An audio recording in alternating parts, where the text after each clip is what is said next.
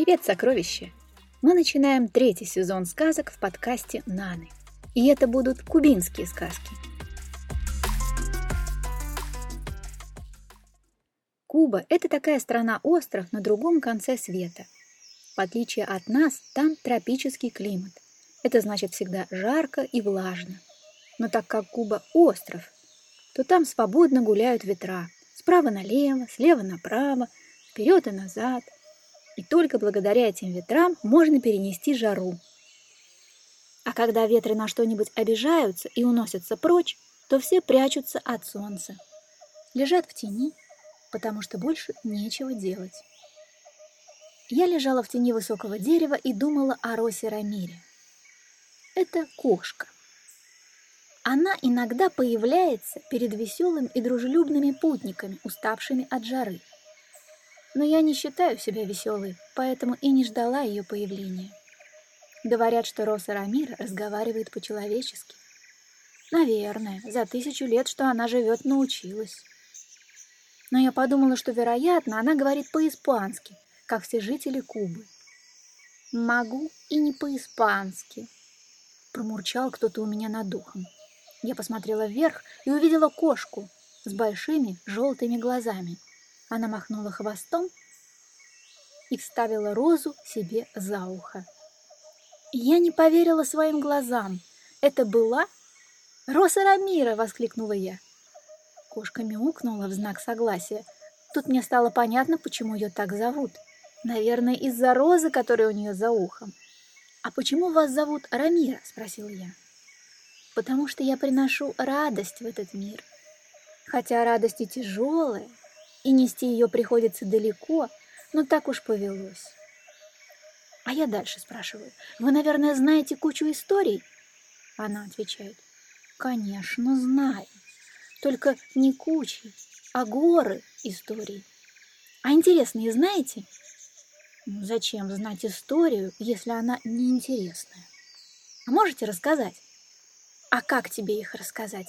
Можно рассказывать, стоя на задних лапах, и размахивая передними. Это будут одни истории.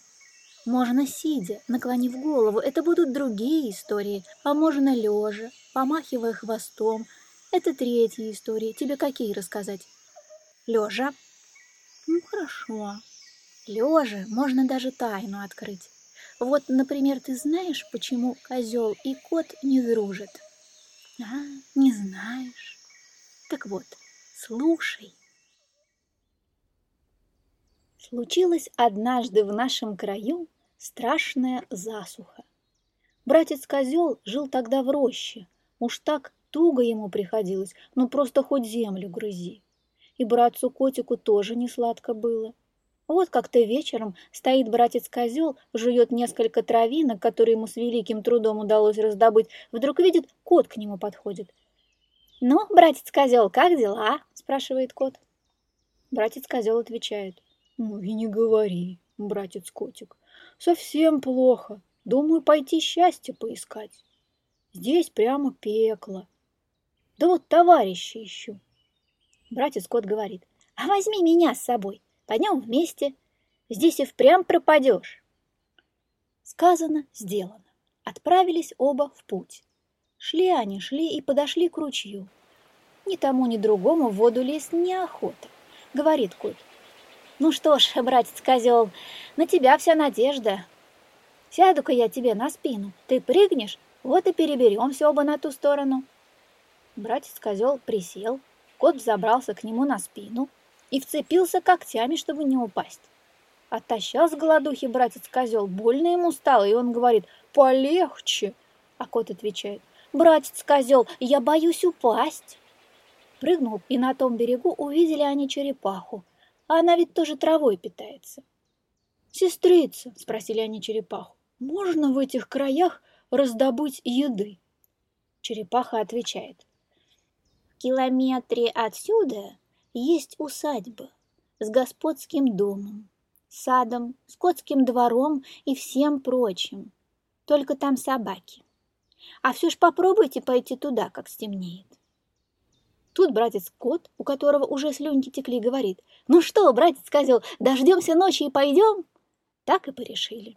Отдохнули немного, а как стало смеркаться, отправились в усадьбу.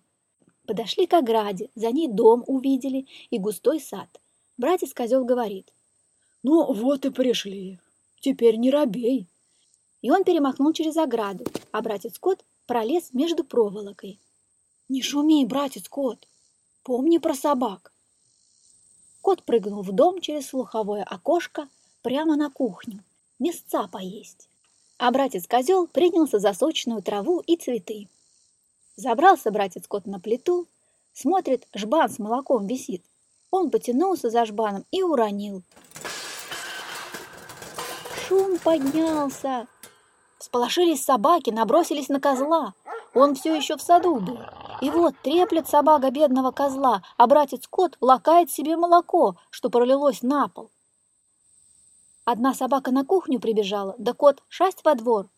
И вмиг забрался на самую верхушку манго а собаки уже всей стаей накинулись на козла.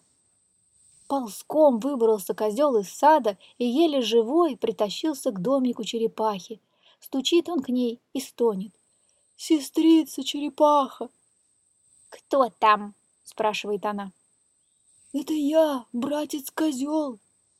«Что это с тобой приключилось, братец-козел?» «Собаки меня искусали!»